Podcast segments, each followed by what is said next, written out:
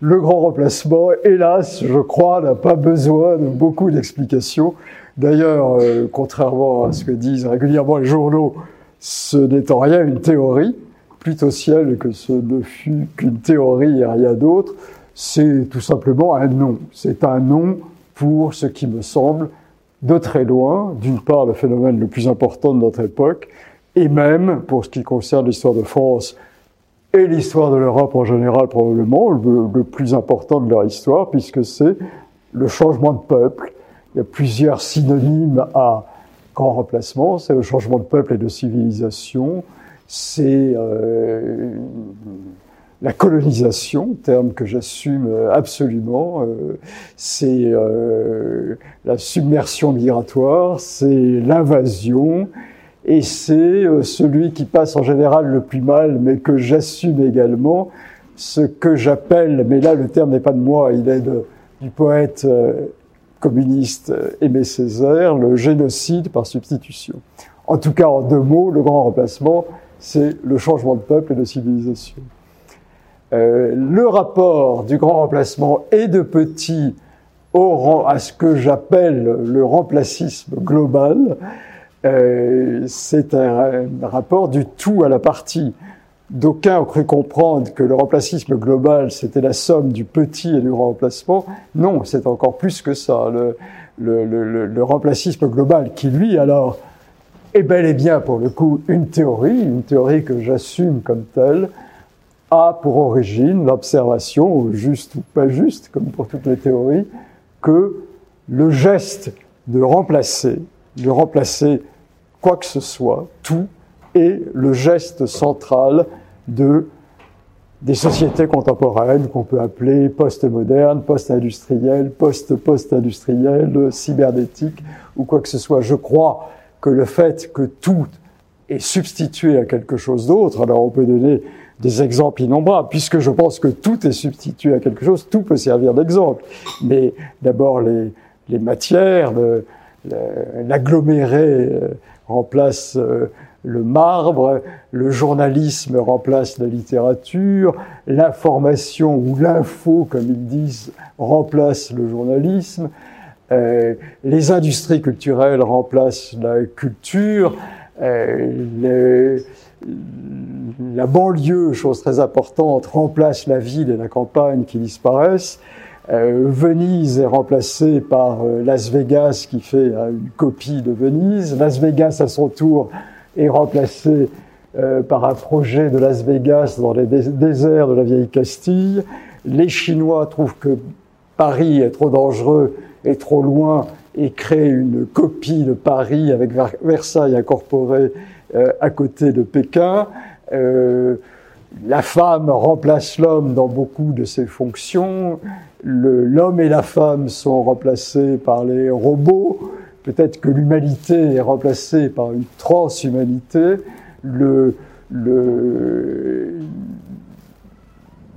l'humanité elle-même, l'espèce, est peut-être euh, remplacée par une post-humanité euh, particulièrement inquiétante. Et surtout ce qui me semble unir tous les totalitarismes qui ont sévi en Europe particulièrement depuis un siècle, euh, l'homme, l'humanité, l'être est remplacé par, par l'objet, par l'objet industriel interchangeable, par ce que j'ai appelé l'homme remplaçable, qui est au fond le danger central, l'horreur centrale, c'est ce concept d'homme absolument interchangeable qui implique évidemment aussi euh, les peuples et les civilisations interchangeables, toutes les discriminations étant euh, tour à tour abolies. Je suis un, grand défenseur assumé du terme de discrimination, car je trouve que rien n'est triste comme le fait que ce mot qui a désigné notre civilisation pendant des siècles, non seulement vertu, la vertu intellectuelle capitale, mais la vertu morale essentiel, c'est-à-dire le fait de distinguer, et de distinguer toujours, de, faire infiniment des, des, cas particuliers, des êtres particuliers, de souligner les différences, est aboli tour à tour on a assisté à la proclamation du dogme de l'inexistence des races. Arrive maintenant celui, semble-t-il, de l'inexistence des sexes. Probable que peut-être l'étape suivante sera l'inexistence des espèces et que la frontière sera abolie entre l'espèce humaine et les autres espèces. Enfin, en, tout cas, tout ce à quoi tend le remplacisme global est à une fusion générale de tout en une, ce que j'ai appelé euh, pour l'espèce humaine la matière humaine indifférenciée, la MHI, c'est-à-dire la, ce que quelqu'un qui m'inspire beaucoup cet temps-ci, Sigmund Baumann, parle de la liquéfaction, euh, l'homme liquide, euh, l'être liquide, les sociétés liquides qui peuvent être mises en, bidon et interchangeables à merci.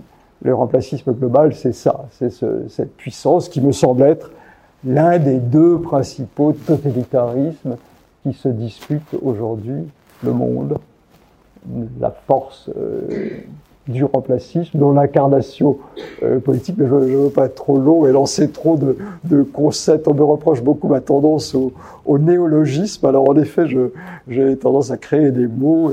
L'expression politique selon moi, du remplacisme global est ce que j'ai appelé la davocratie, c'est-à-dire le gouvernement du monde par Davos, c'est-à-dire par la finance, par le profit, par l'intérêt, par les grands financiers, par euh, les GAFA, par les grands argentiers, par toutes ces puissances financières qui se euh, réunissent une fois par an euh, à Davos et substitue aussi, c'est un, des remplacements parmi d'autres que je n'ai pas mentionné dans ma liste, je crois qu'un des phénomènes est le remplacement de la politique par la gestion, ce que Sloterdijk appelle la gestion du parc humain, le fait que nous sommes de moins en moins des êtres politiques, mais euh, des êtres managériaux, en tout cas managés. C'est pour ça que Macron est pour moi évidemment une figure euh, idéal pour expliquer souvent ce que je veux dire. Euh, Macron me semble très représentatif euh, de, de, la davocratie, y compris très manifestement, surtout par euh, le remplacement du politique par la gestion. Lui euh, est exemplaire de tout ça, puisque il est arrivé euh, génialement, il faut bien le dire. Il a peut-être été servi par le, par le hasard, mais pour faire éclater tous les partis politiques qui gérer, administrer la vie politique en France depuis 30 ans. Le Parti socialiste à peu près disparu, la droite traditionnelle ne se pas beaucoup mieux. Euh, même le Front National, à un moment, a connu une scission qui paraît peut-être se remettre. Enfin, les grands partis ont éclaté. Tous les personnels politiques, les figures essentielles ont été renvoyés dans leur foyer. Euh, les, politiques locales, euh, que ce soit régionales, départementales ou municipales, sont tour à tour euh, asséchées par euh, le fait qu'on cesse de les financer, qu'ils n'ont plus aucun pouvoir parce qu'ils n'ont plus au, au, aucun argent. Euh, ils remplacent le personnel politique par des seconds couteaux que personne ne connaissait avant lui, peuplent le Parlement de, zombies exceptionnels qui sont choisis par lui, qui ont été choisis euh, par, le, jeu de toutes les parités, c'est-à-dire euh, on n'a plus que des gens qui représentent la femme, l'immigré, le ceci, le ça, le trans, le, je ne sais quoi, et qui sont qui implique un Parlement dans un État tel qu'en France, on n'avait jamais connu ça. Enfin, l'incapacité de, s'exprimer euh, à peu près euh, correctement est très manifeste. Donc, Macron est vraiment, oui, une des figures qui me permet d'expliquer en un mot, quand c'est le cas, ce que je veux dire, et par démocratie, et par remplacisme global. D'ailleurs, ce phénomène de remplacisme est palpable. On voit, vous disiez, de disparition des espèces, on voit les mouvements animalistes, antispécistes. Et euh, vous commencez ce livre, justement, de petits remplacements, par, la, par euh, un, une euh, réflexion sur ce que la petite bourgeoisie, la dictature de la petite bourgeoisie, qui en effet, je, enfin, favorisé en tout cas la survenue de cette euh, pensée remplaciste, Est-ce que vous pourriez définir ce qu'est cette petite bourgeoisie et en quoi elle est aujourd'hui dictatoriale pour notre, envers notre société? Oui, volontiers. Évidemment, la, référence, quand je parle de dictature de petite bourgeoisie, est la référence euh, à Lénine et à la dictature du, prolétariat, au concept euh, marxiste de dictature du, prolétariat. Moi, je, ma thèse, puis pas seulement la mienne d'ailleurs, mais euh, ma thèse est que, tandis que le, monde soviétique échoué en 70 ans à imposer sa dictature du prolétariat, des pays comme la France, mais à mon avis le monde entier, c'est en ça que je, suis d'accord par exemple avec le philosophe italien Giorgio Agamben qui dit que la petite bourgeoisie est la forme actuelle par laquelle l'humanité se, se dirige vers la disparition, vers sa disparition, les sociétés occidentales sont arrivées à imposer cette dictature de la classe centrale dont l'idée de génie, et qui fait sa toute-puissance, est qu'elle n'exclut pas toutes les classes dominantes avant la petite bourgeoisie, avaient pour principe, évidemment, l'exclusion. L'aristocratie n'avait qu'une idée, c'est faire en sorte qu'il y ait de moins en moins de gens qui deviennent aristocrates. La bourgeoisie euh, était dans le même principe, au fond, ne, ne voulait pas trop euh, incorporé euh, à la bourgeoisie. Au fond, tout le roman et tout le théâtre, et même, euh, sinon l'opéra, du moins l'opéra comique, euh, repose sur cette idée pour éviter les mésalliances. Tandis que la bourgeoisie, la petite bourgeoisie, arrive avec cette idée absolument géniale qu'au contraire, il, tout doit être incorporé à elle, c'est-à-dire qu'au lieu d'empêcher qu'on devienne petit bourgeois, elle fait en sorte que tout le monde soit forcé de devenir petit bourgeois. Et d'ailleurs, nous, le sommes tous, nous sommes bien forcés, forcés de l'être tous. Et si on arrivait par extraordinaire, mais il faudrait être richissime et pouvoir vivre totalement en dehors du monde, n'être pas petit bourgeois, on serait toujours récupéré au moins à la fin euh, à l'hôpital ou, dans, les, maisons de retraite où on est forcément récupéré finalement euh, par, la petite bourgeoisie qui est la, la, la classe évidemment du non-héritage. La, la contre-figure essentielle évidemment pour moi ici est celle de, de Pierre Bourdieu et le, livre Les héritiers. Alors, vous m'interrogiez sur le, premier texte, La dictature de la petite bourgeoisie, je, passe un peu en désordre à un autre qui s'appelle Les inhéritiers. Les inhéritiers est un autre des textes réunis dans ce, dans ce recueil, euh, qui a pour origine une conférence que j'avais prononcée à, à l'université de, d'Édimbourg il, il y a quelques années et qui s'appelait de façon plus, plus explicite en anglais Bourdieu Upside Down, ce que j'appelais en français euh, de manière un peu cavalière Bourdieu cul par-dessus tête, c'est-à-dire un renversement de Bourdieu, puisque je pense que Bourdieu a tout à fait raison dans ses observations, mais elles ne sont pas, à mon avis, d'une d'une originalité folle, en disant qu'en effet, l'héritage, le privilège est un privilège extraordinaire et très, très injuste. Il est absolument évident, mais ça l'a été pour toute la civilisation occidentale et sans doute pour toutes les civilisations depuis 40 siècles, que les enfants des classes privilégiées sont à l'école privilégiés culturellement sur ceux dont les parents sont incultes. Le premier principe pour élever les enfants, ça pourrait être, on pourrait dire cyniquement, c'est de commencer par élever leurs parents. Les parents qui enlèvent, qui emmènent leurs enfants en voyage, qui les emmènent dans les musées, euh, comme celui qui est à côté d'ici ou ailleurs, qui les emmène au spectacle, qui leur euh, font des lectures, favorisent évidemment euh, les enfants, ce qui, est, évidemment terriblement injuste.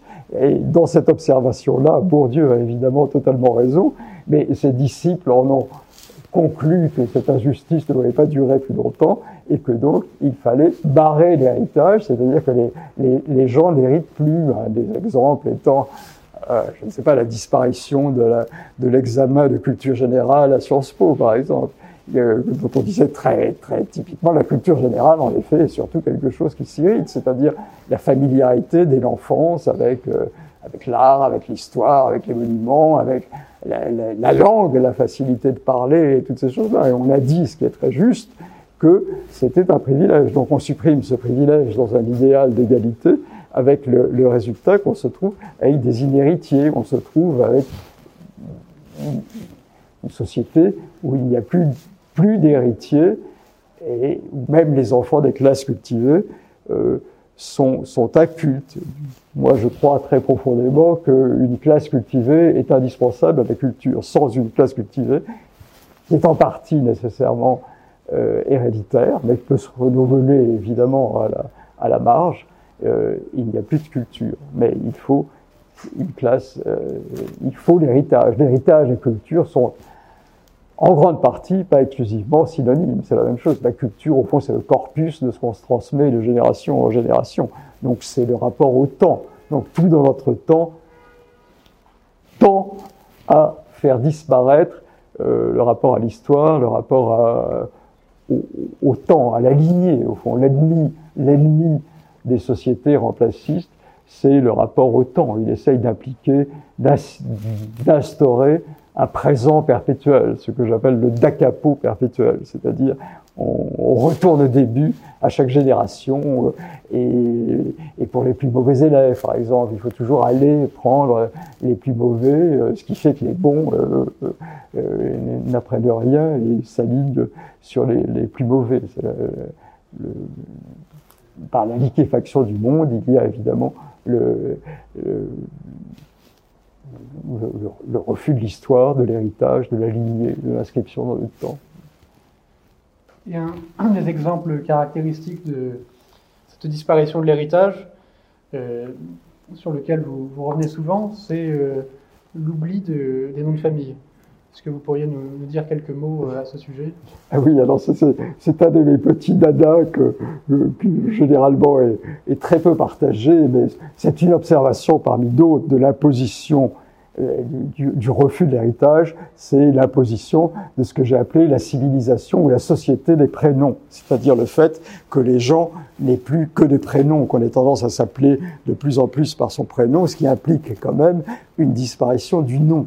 Or, le nom c'est évidemment l'héritage, ce qui ne commence pas avec nous et ce qui théoriquement devrait se prolonger après nous.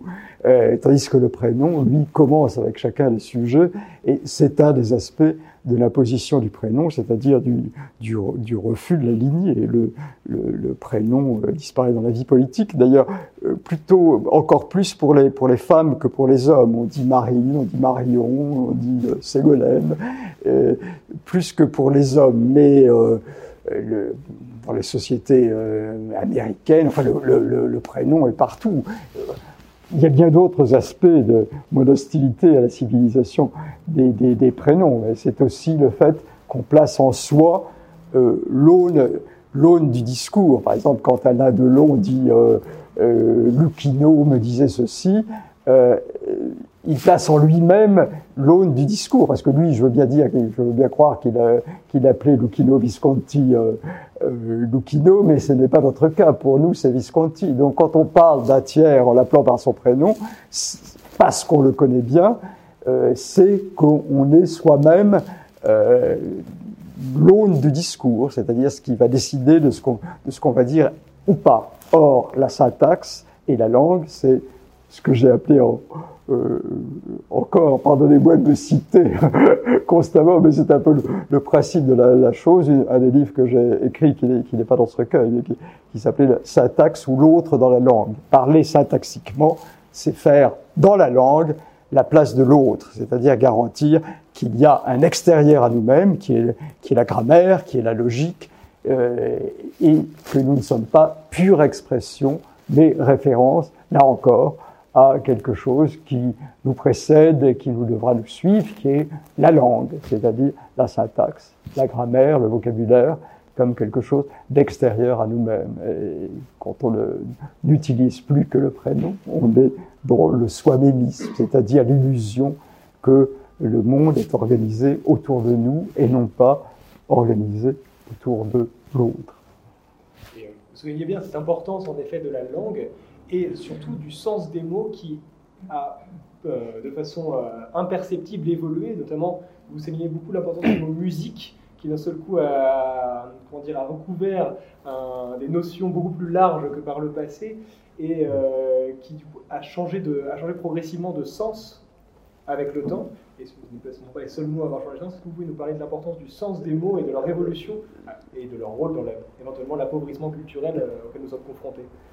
Oui, alors sur la question, sur la question du, changement du sens du mot musique, je, ne suis même plus minoritaire, hein, je suis à peu près seul dans mon cas. Donc, euh, quand je parle du grand remplacement, euh, comme le grand, le, le grand remplacement n'est pas tout à fait achevé encore, euh, quelquefois je peux avoir des sympathisants dans la salle. Quand je parle du petit remplacement, j'en ai déjà beaucoup moins, parce que les gens souvent se sentent visés. Et alors sur la question de la musique, par exemple, euh, euh, je reste à peu près seul dans mon cas. Le mot musique me semble être l'un des pivots du petit remplacement. Le mot musique a totalement changé de sens dans notre langue et dans notre civilisation même, je crois, dans le dernier quart du euh, du XXe siècle. Quand on disait la musique tout court, sans préciser, en tout cas dans, le dans, la langue de la classe cultivée, ce qui était signé était la grande tradition qui va, mettons, de Hildegard van Bingen à, euh, à Dutilleux, à Gérard Pesson, aux compositeurs de ce qu'on appelle maintenant la musique sérieuse ou la grande musique. Personne ne parle, enfin les gens cultivés ne parlaient pas quand on disait la musique, c'était ça. Ce qui ne voulait pas dire le reste n'était pas du tout de la musique, ce n'est pas du tout exclu, mais c'était les autres qui, de, qui avaient droit à un qualificatif. On disait la musique euh, populaire, la musique de variété, le, musical. Le, le claquer, le, le, le, moment où ça s'est renversé, je ne sais pas, il me semble que c'est dans les années 90 du, du XXe siècle. Musique a signifié tout à fait autre chose. Et alors maintenant, en français, quand on dit la musique, ce qu'on veut dire est, alors pardon, j'ai peut-être vexé d'aucuns, mais ce qu'on appelait jadis les variétés. Il me semble que euh, les variétés, euh, il y, a deux formes de l'instauration du même dans, le monde contemporain, c'est les variétés et la diversité plus il y a de variété, plus il y a de diversité, et moins il y a de divers. En tout cas, la pauvre musique, au sens traditionnel, moi je suis un des derniers, je crois. Mais d'ailleurs, quand, on demande aux gens qu'est-ce que c'est que la musique pour vous, euh, même euh, il suffit d'écouter euh, France Culture, France Musique peut-être un peu moins, mais déjà même. En tout cas sur France Culture, par exemple, quand on demande à des gens qui sont des les professeurs d'université, les intellectuels, des gens comme ça, euh, ce qu'ils donnent comme musique et ce qu'ils font entendre n'est pas ce qu'on appelait la musique il y a encore euh, 30 ou 40 ans. C'est ce qui relève de, oui, de ce qu'on appelait les variétés, qui bien entendu sont euh, évidemment variées. Il y a tous les niveaux là-dedans. Il y en a d'excellentes et il y en a de la mauvaise. Mais ce n'est pas ce qu'on appelait la musique. Donc, je crois que le, le mot musique est le moment du renversement, du passage de la culture comme référence bourgeoise, si l'on veut, euh, euh, à un sens qui est celui de la, petite bourgeoisie globale, étant bien entendu que nous sommes tous, à mon avis, euh, petits bourgeois ou voués à l'être ou à le devenir si nous ne le sommes pas. Vous venez d'employer le, terme de culture, c'est un peu autour de cette notion que, qu'on tourne depuis le, début de la discussion. Et c'est une notion qui est effectivement centrale dans votre livre. C'est aussi un mot qui a, changé de, sens, puisque maintenant, euh, beaucoup de, d'activités, beaucoup de productions se, prétendent culturelles. Euh, or, la, culture avait un autre sens euh, autrefois. Donc, est-ce que vous pourriez nous, parler également de l'évolution de ce terme de culture et essayer de, de préciser sa définition qui est peut-être moins évidente que celle de la musique? Oui, parce que la culture est un terme daté, y compris dans une, analyse marxiste de classe. Et la culture n'est pas un concept éternel. Moi, je crois que la, la, culture est très étroitement liée à la bourgeoisie, à ce qu'on a appelé l'ère bourgeoise de l'histoire du monde. Euh, les sociétés euh, féodales, les sociétés monarchiques, les sociétés aristocratiques ne connaissaient pas le concept de culture. D'ailleurs, Hegel est extrêmement explicite sur ce point. La culture est une invention de la fin du XVIIIe siècle. Au fond, on pourrait même dire caricaturalement, donner des dates exactes. Mettons la culture, c'est 1789-1968. Mais enfin, disons plus largement, la fin du XVIIIe siècle et la fin de, à la fin du XXe siècle les classes aristocratiques, les classes monarchiques, les, régimes, les systèmes euh, euh monarchiques où la noblesse euh, avait un rapport, on peut dire direct, enfin lui-même assez problématique, mais à ce qu'on appelait l'art, les humanités, la, culture et la sécrétion de la bourgeoisie pour justement s'inventer un héritage. La, bourgeoisie s'imposant comme classe contre la noblesse et ayant besoin d'un passé, d'un héritage, s'invente la, culture, ce qui n'était pas constitutif de la noblesse. Il y avait des, des aristocrates, des nobles qui aimaient l'art et d'autres qui sont contrefichés, mais euh, l'art était quelque chose comme ça. Tandis que, dans le meilleur sens du terme bourgeoisie, on n'était pas bourgeois si on n'était pas un minimum un peu cultivé. Enfin, c'était l'élément constitutif de cette classe. Et dans la mesure où on passe à une classe euh, pan ouverte, on, on arrive à une dilution totale, une, liquéfaction de la culture, tout étant euh, euh, culturel. L'expression d'ailleurs qui devrait mettre au bois la puce à l'oreille est celle de, des industries culturelles, dont parle tout le monde euh, très littéralement, y compris dans un sens politique, euh, dans un sens pardon, favorable. Le ministre de la Culture se, donne comme un tenant et un défenseur de l'industrie culturelle française. Moi, évidemment, il me semble qu'industrie culturelle, sont deux termes qui, euh, euh, sont euh, aporétiques, enfin inconciliables, absolument contradictoires. Si la culture est une industrie, ce n'est plus la culture au sens qu'on lui donnait jusqu'à présent. et c'est un des aspects de l'industrialisation de l'homme, du concept même d'humanité qui devient un objet industriel, ce qui est évidemment l'épicentre du remplacisme global. C'est une, conséquence de ce que vous appelez, je pense, l'hyperdémocratie, c'est l'intrusion de l'égalité là où finalement elle n'a pas sa place en tant que telle, elle a sa place dans le sens où chacun doit avoir la possibilité de développer et d'accéder éventuellement à la culture, mais ce n'est pas une raison pour que la culture est par nature inégalitaire. La culture est par nature inégalitaire. Enfin, à peu près tout d'ailleurs. à peu près tout est par nature égalitaire. Je, dois dire qu'en évoluant, je suis de, plus en plus hostile, je l'avoue, au, au, concept d'égalité. Alors peut-être que l'égalité est défendable. Euh, J'aime à dire, je ne crois à l'égalité de rien, sauf par hasard. Il peut y avoir des hasards où des choses, ou des êtres, ou des cultures, des civilisations, ou des œuvres sont égales, et sauf par un coup d'État, quelquefois légitime, de la loi. On peut considérer qu'il est légitime d'imposer par la loi qu'on soit égaux devant la loi ou égaux euh, devant le droit de vote. Ça, c'est défendable. Mais à partir du moment où l'égalité sort de son lit politique et gagne tous les autres terrains, euh, on peut dire d'elle ce que Échille disait euh, d'Hélène de Troie, elle a détruit la ville, elle a détruit les remparts, elle a détruit la cité, elle a détruit les vaisseaux, elle détruit l'égalité quand elle sort de son lit, détruit absolument tout ce qu'elle touche. Quand elle, l'égalité introduite dans la famille détruit nécessairement la famille. Si on pose qu'il y a égalité entre les parents et les enfants, il n'y a évidemment plus de transmission possible, donc euh, plus de famille, plus même de raison à la famille. Si on introduit euh, l'égalité, euh, par exemple, dans, dans, la, ah oui, alors la, la, forme, la forme religieuse, si l'on peut dire, de l'égalité, c'est ce qu'on appelle maintenant la laïcité, qui me semble euh, éminemment destructif. Moi, je crois que la laïcité est un, est un, est un piège épouvantable. Si on pose que dans la civilisation française et dans la civilisation européenne, par exemple, il y a égalité entre le christianisme qui a, qui a, qui a fondé cette civilisation et l'a, l'a malaxée pendant, pendant 15 siècles et l'islam qui débarque et qui est là depuis 30 ans, et, s'il y a égalité entre ces, ces, ces, deux religions, comme l'exige la laïcité, il n'y a plus de, il n'y a plus de civilisation française, il n'y a plus de France, il n'y a plus de, il n'y a plus d'Europe, il n'y a plus de rien.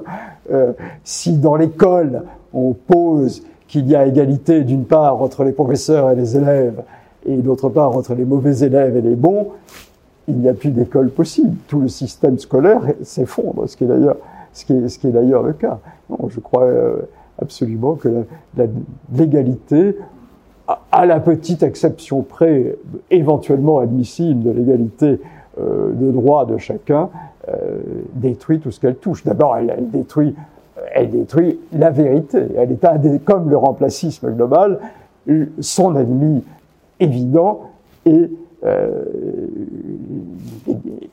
et, la vérité. À partir du moment où pose l'égalité comme valeur première, il n'y a plus d'égalité et de, vérité possible, puisque, puisque c'est tout simplement faux. Euh, euh, je lisais récemment par, par, hasard, si je puis dire, euh, la, fameuse déclaration d'indépendance des États-Unis, qui commence par dire nous posons comme une vérité évidente que les, hommes naissent égaux devant le Créateur et tout ça. Ben, le moins qu'on puisse dire, que ce n'est en aucune façon évident. Les hommes, hélas, peut-être, enfin, moi, je trouve pas que ce soit très regrettable, de laisser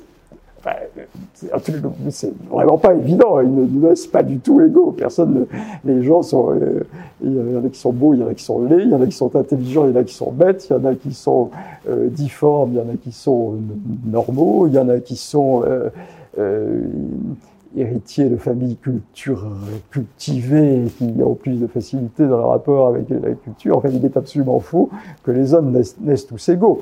alors, ils poursuivent, évidemment, ce qui est une explication, ils sont tous égaux devant, le cré, devant un créateur tout-puissant. En effet, alors on peut concevoir, mais ce qui me semble même pas une interprétation très correcte du christianisme, un Dieu tellement formidable, tellement puissant, tellement immense et tellement éloigné que la, la, piétaille de sa création implique que vraiment les petites différences qu'il peut y avoir sont insensibles à son regard et qu'en effet les êtres sont égaux. Et euh, ça peut s'impliquer aussi devant toutes les tyrannies et tous les totalitarismes pour lesquels les êtres sont tellement quantité négligeable et interchangeables à merci, comme le veut le remplacisme global, pour le totalitarisme remplacisme, évidemment, les hommes sont égaux. C'est d'ailleurs ce qui crée, ce qui crée son, la force immense du remplacisme global, c'est l'alliance de ce qu'on appelait jadis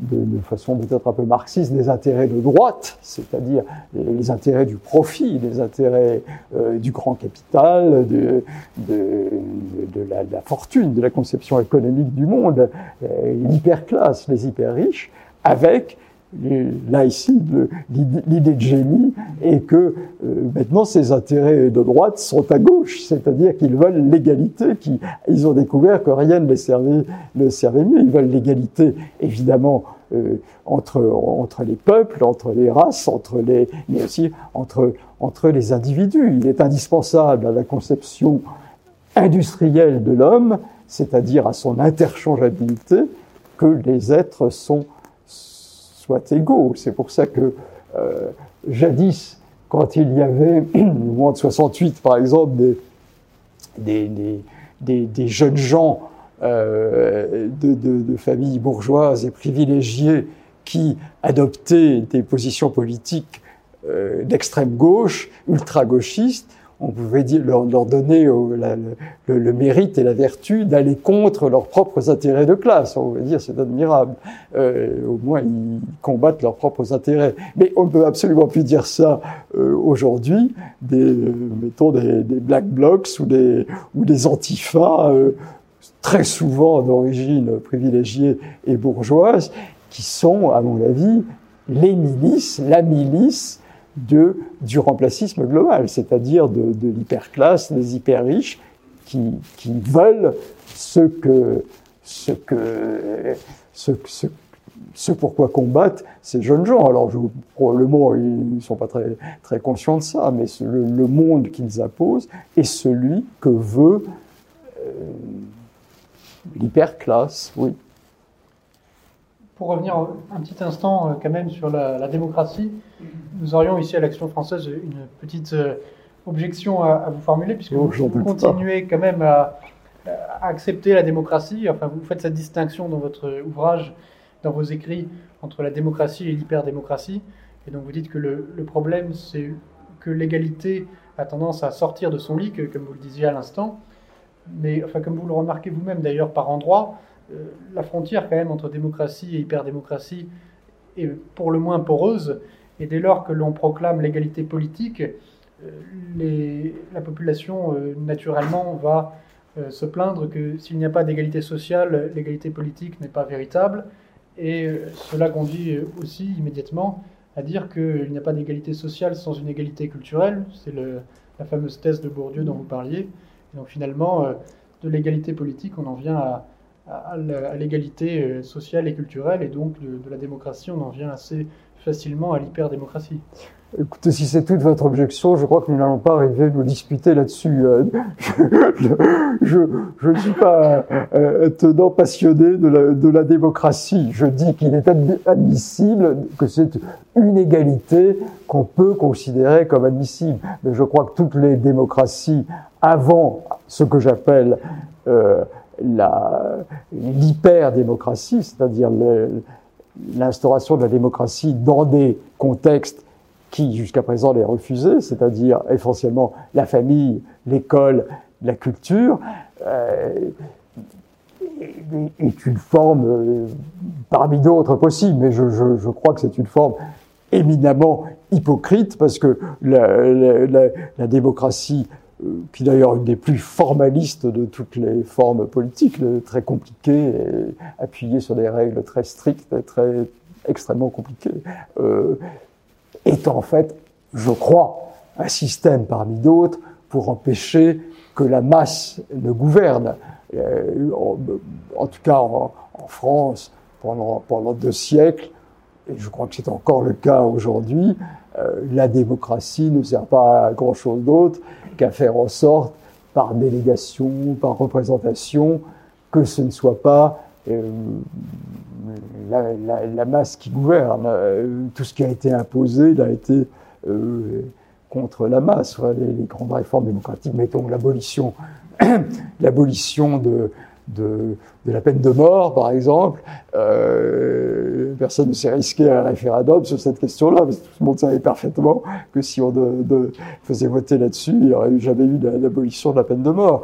Euh, on, donne ça comme une grande conquête de la démocratie, mais c'est une grande conquête du système extrêmement compliqué qu'on appelle euh, qu'on appelle démocratie. Mais cela dit, je ne suis pas obsédé par la démocratie. Donc, euh, si votre reproche est que je suis euh, abusivement démocrate, je ne me sens pas très, très, très directement concerné. Mais moi, les, sociétés que j'admire, que, j'aime, et qui sont non pas parfaites, Dieu merci, mais le, le, le, moins imparfaites sont les, des sociétés pseudo-démocratique, mettons. Euh, je suis très anglophile, je, de plus en plus d'ailleurs. En plus, j'ai, en plus, j'ai, vu. ah oui, il faut pas être anglophile. Ah oui, alors là, ça, alors, ça peut, ça, ça peut être un, un, thème de dispute. D'accord. Ah oui, moi, je suis passionnément anglophile. En plus, j'ai vu ce matin le,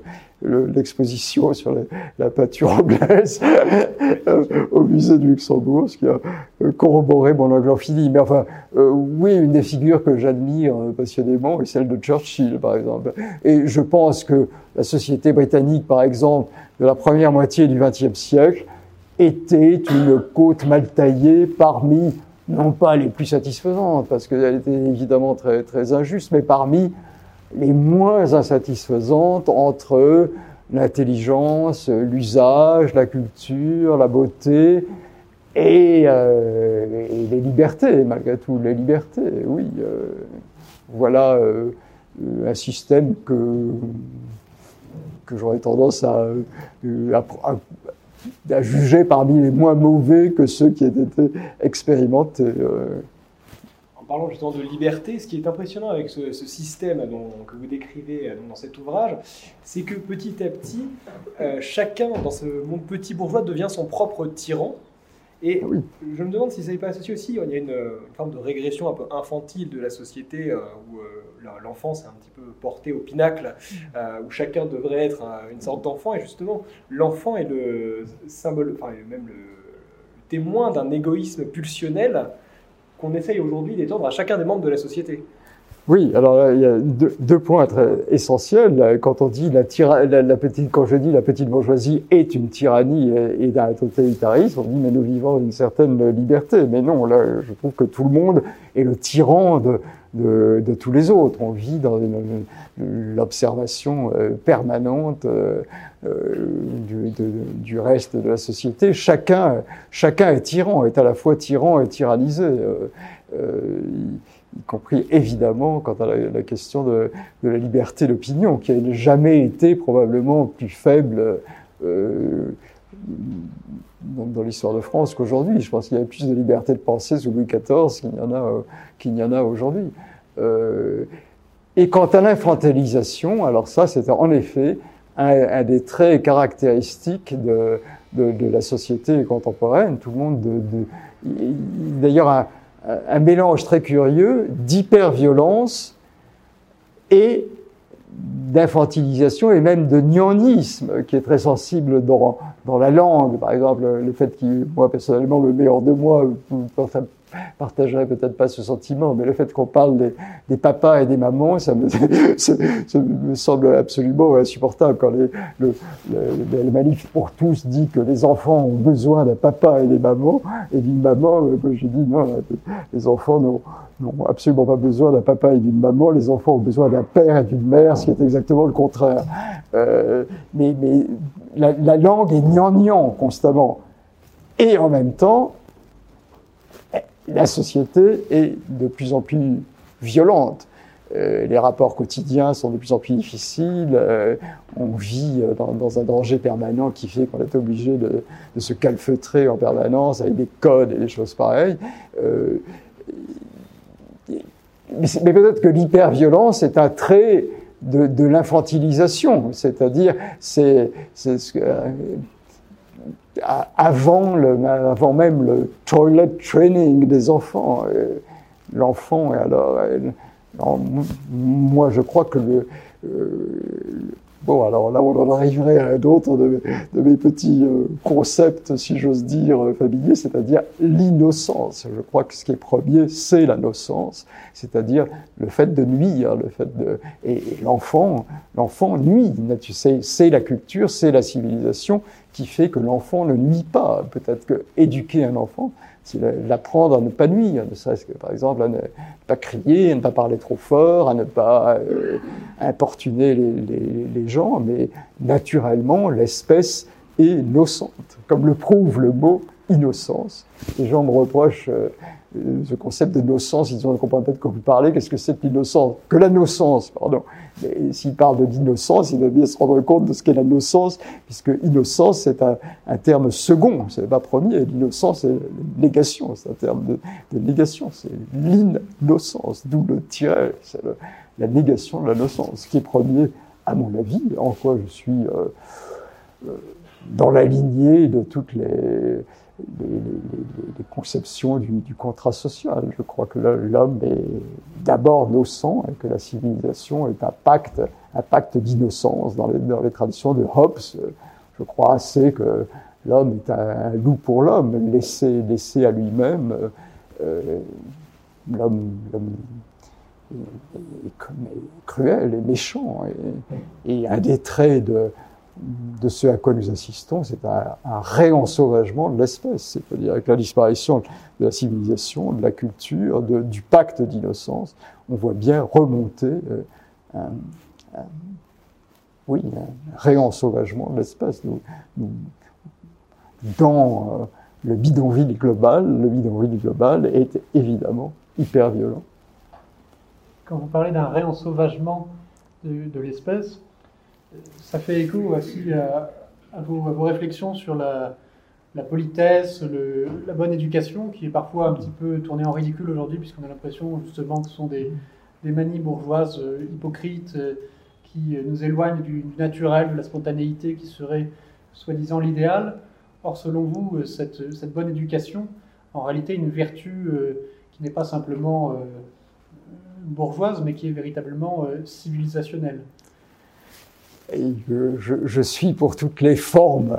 Euh, on parlait tout à l'heure de Sigmund Baumann, que j'admire beaucoup, euh, moins que euh, un de mes grands aspirateurs, qui est Gunther Anders. Mais Gunther Anders est pour moi une, référence de plus en plus centrale. Mais, le concept de liquéfaction de, Baumann est très important pour moi. Évidemment, un des traits de la liquéfaction, ce qui entraîne la, liquéfaction et de la société et de l'être et de l'espace, c'est l'abandon de toutes les formes.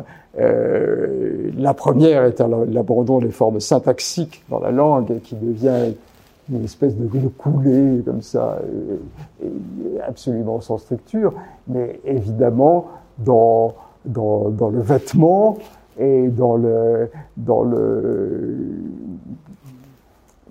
les, rapports sociaux. Quand on parle de, de, l'éducation des enfants, par exemple, je crois que euh, les manières de table sont peut-être la, première forme de, toute éducation. Euh, euh, sans manière de table, on pourrait dire, en caricaturant à peine, il n'y a pas de, société possible, parce que c'est la au fond la, première chose que rencontre l'enfant, l'imposition d'une forme éventuellement d'ailleurs d'une forme euh, inutile, mais d'une codification. Donc, la syntaxe aussi est, dans une certaine mesure inutile, mais c'est euh, consentir à une forme. Or, nous voyons bien que nous sommes dans des sociétés, le, trait de la, prolétarisation générale, l'instauration des bidonvilles globales, euh, c'est l'abandon de toutes les formes. Si les gens qui était à Paris en 1950 revenait dans Paris aujourd'hui, il serait halluciné. Il croirait qu'il n'y a plus que des, que des, que des SDF. Il verrait des gens dans la rue. Il trouverait que tout le monde allait euh, regarder les photographies de, Paris en 1950. Vous voyez le, le métro parisien, euh, les gens, y compris d'ailleurs euh, les classes populaires, les ouvriers, la référence était malgré tout la, société euh, bourgeoise constituée, y compris pour les ouvriers qui portaient tous des, vestes, des pantalons, des cravates. Des, euh, là, on est dans une société de la plastification qui est le, le stade préalable de la liquéfaction. Oui, l'effondrement du vêtement me semble très corrélatif à l'effondrement de la langue, l'effondrement de, toute structure, de toute forme, ce qui est nécessaire à la liquéfaction. Vous savez, il y a, un terme que, j'adore, qui, paraît un peu trivial et, et parce que vulgaire, mais, et qui n'existe qu'en français. Alors c'est une grande difficulté parce qu'on ne peut pas traduire. C'est le terme de bidon. Bidon est vraiment central à ma réflexion parce que bidon, implique évidemment le, faux. La société du remplacisme global est fausse immédiatement, puisqu'à partir du moment où on commence à remplacer, on remplace par la copie, par le simili, par le, par le fac-similé, par l'imitation. Donc le faux est au principe même de, du remplacisme global, et en français on peut appeler ça le, le bidon. Ce qui me semble l'horizon urbanistique et même euh, général de l'évolution du territoire, c'est le bidonville global. Donc, Paris commence à devenir un, bon exemple, mais enfin, la, plupart des, métropoles évoluent dans ce sens, et le paysage lui-même évolue aussi comme ça. La, destruction non seulement de la ville, mais aussi de la campagne. Quand on parle de désertification de la campagne, c'est euh, plutôt ciel qu'il y ait désertification de la campagne. Il n'y a absolument pas désertification de la campagne. Il y a abandon des services publics, euh, instauration de la misère, mais pas du tout désertification. Au contraire, la campagne évolue, se distingue de moins en moins de la, banlieue et aussi de, l'industrialisation du bidonville. La, la culture et l'agriculture sont les deux derniers éléments qui entrent dans leur phase industrielle. Et euh, troisièmement, le bidon, c'est ce qui euh, sert à la liquéfaction. On, va vers un homme en, bidon, c'est-à-dire une matière euh, liquide qui est recueillie dans, des bidons ou dans des pots. Euh. J'avais risqué, ce qui m'a valu beaucoup d'ennuis, c'était un malentendu total. Pour une fois, j'en ai sorti malentendu. Je vais parler du Nutella, de l'homme Nutella. Euh, parce que le, Nutella, qui est plus, ou moins liquide, enfin une pâte à tartiner interchangeable qu'on peut étaler partout, me semblait très représentatif de, de, de, l'homme contemporain, de l'homme liquéfié à la, à la bobane. Alors évidemment, qu'est-ce que je n'avais pas dit C'était une, une gaffe épouvantable. Une, une donnée m'avait complètement échappé, c'est que le Nutella est plus ou moins noir, mais pas si noir que ça, mais enfin, il, est assez noir. Alors évidemment, toutes les, associations de noirs de France me sont tombées sur le paletot en même temps, et en particulier le cran, il y avait une, des poursuites euh, supplémentaires, comme si je n'en avais pas assez comme ça.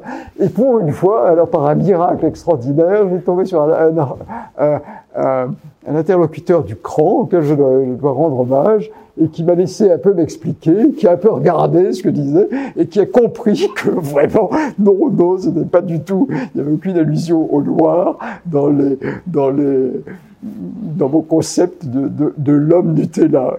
mais enfin, par prudence, je suis passé au surimi, qui ne semble pas très, très recommandable non plus, et qui se présente aussi comme cette forme euh, monstrueuse. Enfin, on ne sait pas très bien ce que c'est, c'est moi du poisson, mais enfin du poisson tellement chimifié que euh, rendu chimique, industrialisé, que c'est pas beaucoup plus recommandable que le Nutella. Cela dit, je regrette un peu d'avoir abandonné le Nutella parce que euh, vous savez, au moment de la dernière intervention d'Éric Zemmour à, au, euh, congrès de l'Union des droites, à la, convention de la droite, euh, il y a eu pour conséquence que beaucoup de marques qui faisaient de, de, de la publicité pour une des chaînes sur laquelle il se produit ont retiré leur publicité. Et la première de toutes était Nutella. Nutella refusait de, de subventionner, euh, je crois que c'est CNews, c'est ça Oui, c'est CNews. Voilà. refusait de subventionner Subnews. Alors je suis remonté sur mon cheval de bataille et du coup je redéteste Nutella comme avant, puisque le cran a bien voulu comprendre qu'il n'était en aucune façon visé. Mais voilà, le, le, le, le Nutella est un peu l'équivalent de la de la MHI, la, la, la matière humaine indifférenciée. Et face à ce, ce constat quand même assez, euh, assez triste qu'on peut voir tous les jours dans le métro, en effet, on est confronté à l'incivilité, ce qui est appelé maintenant incivilité, à la nocence en permanence. Quelle solution euh, envisagez enfin, comment envisageriez-vous d'agir pour essayer de, d'enrayer un petit peu ce phénomène? Alors, j'aurais plusieurs réponses à, ça. D'abord, je suis, partisan en tout d'une politique des sanctuaires. Vous en êtes un parmi d'autres. Je, je, crois que l'état de déréliction et de liquéfaction des sociétés occidentales est tel euh, qu'il n'y a plus de projet global euh, possible qu'il n'y a d'espérance que dans les sanctuaires. Je suis partisan un peu comme au 5e et au 6e siècle, quand les, couvents se sont réfugiés dans des lieux, perdus pour créer des, sites où on essayait de sauver ce qui pouvait l'être. Et euh, des, sanctuaires, je crois qu'il sont nécessaires des sanctuaires pour tout, des, des sanctuaires territoriaux, d'abord parce que un des mots épouvantables de la situation actuelle est l'empire de la laideur, le fait que tout devient monstrueux, y compris sous euh, une autre des bêtes noires qui sont évidemment les éoliennes.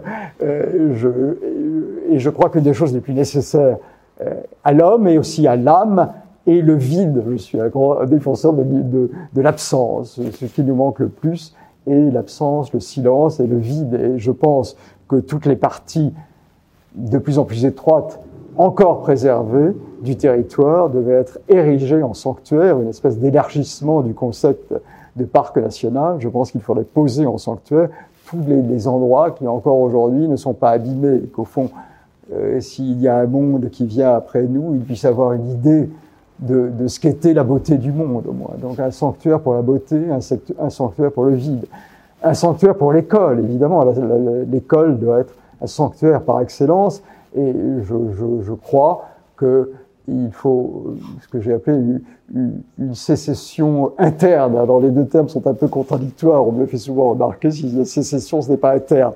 Et je suis obligé de dire interne parce que d'aucuns croient que je suis un défenseur de, de, de l'école privée à tout prix. Non, non, c'est pas ça. Je crois, je, je crois nécessaire un service public de l'éducation, mais je pense qu'à l'intérieur du système d'éducation devrait être créé par sécession sur ce que j'appelle le triple volontariat, c'est-à-dire le volontariat, des professeurs d'abord, des parents d'élèves ensuite et des élèves, euh, des, sanctuaires pour une éducation euh, traditionnelle de transmission, construite, fondée sur la, la, sélection, bien entendu, sur le, des examens qui soient des, véritables examens, parce qu'au fond, je suis persuadé qu'on sait très bien ce qui marche dans l'éducation, en tout cas ce qui a marché avant, et il n'y a aucune raison de penser que ça ne marcherait plus aujourd'hui. Donc une, une, éducation traditionnelle euh, chronologique, par exemple, la restauration de la chronologie dans l'histoire, dans la littérature, des choses comme ça, et, et des examens euh, sérieux où, où les gens aient 30 ou 40% de résultats positifs au baccalauréat, par exemple, et non pas 90%. Et donc, des, sanctuaires pour l'école, des, sanctuaires euh, pour la pour la culture, euh, par exemple, la, libération de la culture, de la quantification. Euh, une des propositions un peu, j'y pense parce que j'ai traversé le Louvre en venant, mais par exemple une, des propositions constantes de tous nos programmes politiques et que nous sommes convaincus que pour, pour euh, emprunter la, la, la, parlure politique du jour, une, véritable volonté politique qui se donnerait les moyens de ses ambitions pourrait faire en sorte que la fréquentation du Louvre, par exemple, serait réduite de moitié en deux ans. Euh, comme, comme le chiffre des, comme les, les candidats heureux du baccalauréat qui devraient aussi être réduits euh, de, moitié en deux ans. Euh, oui, des, des, des, des, lieux de, la beauté. Je pense que la, la culture n'a pas vocation à courir après les gens. Au contraire, elle doit être protégée. Euh, la politique culturelle actuelle consiste à rendre sans intérêt, inabordable, sans sans, sans volupté, sans bonheur, des choses qu'on veut faire aimer à des gens qui ne les aimeront jamais et qui ne veulent pas les aimer. Euh, qu'est-ce que c'est que le loup? Il, me semble une folie totale, enfin évidemment relevant du remplacisme global pour le coup, de, de la commercialisation. C'est vrai que je pense qu'on devrait expulser la Joconde de la, du Louvre, qui a un très mauvais effet sur, sur le Louvre. Il n'y a qu'à faire un effet, euh, amuser de la Joconde quelque part, où les gens qui veulent voir la Joconde iraient, sans embêter les autres qui veulent voir de la peinture au Louvre. Je, ne dis pas que la, Joconde ne soit pas un chef-d'œuvre. D'ailleurs, on pourrait le réserver une fois par semaine, mettons un jour par semaine, la, euh, la Joconde euh, aux, aux, gens qui peuvent l'apprécier, qui veulent la voir. Mais je pense que le Louvre serait euh, bien supérieur sans sans, la Joconde. Et évidemment, renoncer à cette quantification de tout euh, euh, par, encore une fois, une, une politique des sanctuaires. Voilà, une de mes réponses est euh, la politique des sanctuaires. Pour d'autres, c'est évidemment la, la remigration, la, la, ce que nous appelons désormais le grand rapatriement par symétrie avec le grand remplacement, euh, la décolonisation du pays, la libération du territoire. Voilà une, une des réponses. Enfin, nous avons un peu réponse à tout. Mais... Merci beaucoup. Euh... Renaud Camus d'être venu dans notre humble sanctuaire ce soir. Oh, il n'est pas humble. Il n'est pas humble. Et Dieu sait que lui, il est placé sous, sous, sous l'égide de la, de, la, de la tradition et de l'héritage. Et ses photographies en témoignent suffisamment.